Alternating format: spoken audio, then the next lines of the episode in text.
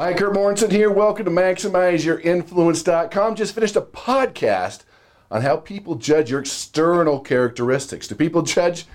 Absolutely, they judge. And we're going to talk about what they judge, and that's what we did on the podcast. That hit a link below, MaximizeYourInfluence.com. Get access to the podcast. On the video, we kind of expand some of the things we talked about on the podcast.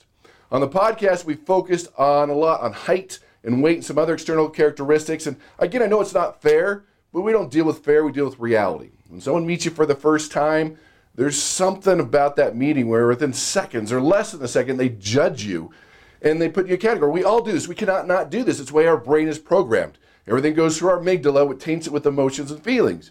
If you're in the streets of New York City or any large city, someone approaches you, within seconds you're judging them. I like them, I don't like them, I trust them, I don't trust them. That's a subconscious trigger, and that is a big factor in persuasion. But you have to be aware what are the things they're judging you on? Now, okay, some things you can fix, some things you can't, but you have to be aware of these. Don't get offended. It's human nature. It's, we do what we do. But the more you know about this, the better it is. And we talk about solutions on the podcast, but let's take a little d- deeper dive on the physical characteristics that people are judging you on. Now, one of them is excess weight decreases credibility. I know it's not fair. I can lose a few pounds. I don't know if you can too. But 20% seems to be the marker. When you're 20% over your target weight, it decreases credibility and lifetime earnings. More for women than men. Again, I know it's not fair, but it's reality. There's a judgment there. Be aware of that.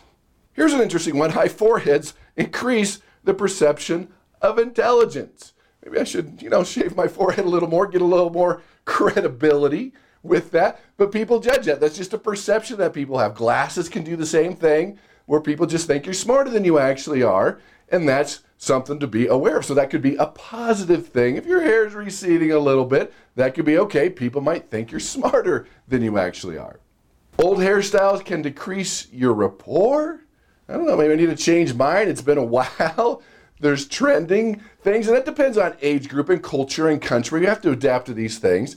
But some people will judge you on your hairstyle. Some people will judge you on your shoes shine. Some people will look at your watch. That's just their thing.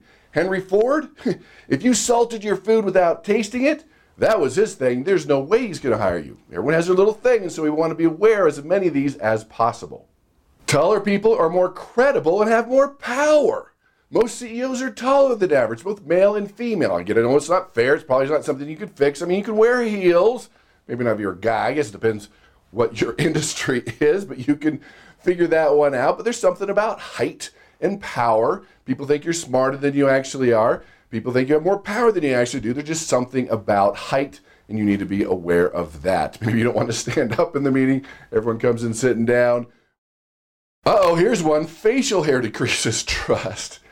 Now, I've seen a couple different studies on this. Facial hair instantly does decrease trust, but a well groomed beard long term actually helps with maintaining trust. And so, obviously, if your beard's out of control, all over the place, it's going to hurt you. But there's something to think about with the beard and instant trust. Slouching posture disconnects people from you.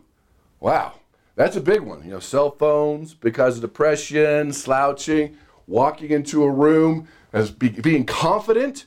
Your posture is big when you're walking into a room or walking down the street, whatever you do, and watch your posture. Now, that is one you can absolutely fix. Uh oh. Larger than normal ears decreases perception of intelligence. I don't, I don't know. I don't know if they're larger or average. I haven't really measured my ears, but that's an interesting one. There's something about ears and the perception of intelligence. That might not be something that you can fix. Wear maybe wear a wig. And that's the thing. These are all short-term things. You can fix these with credibility or referrals or testimonials or just working together. It's just that instant thing to be aware of when you're meeting someone for the first time. White teeth are rated more attractive.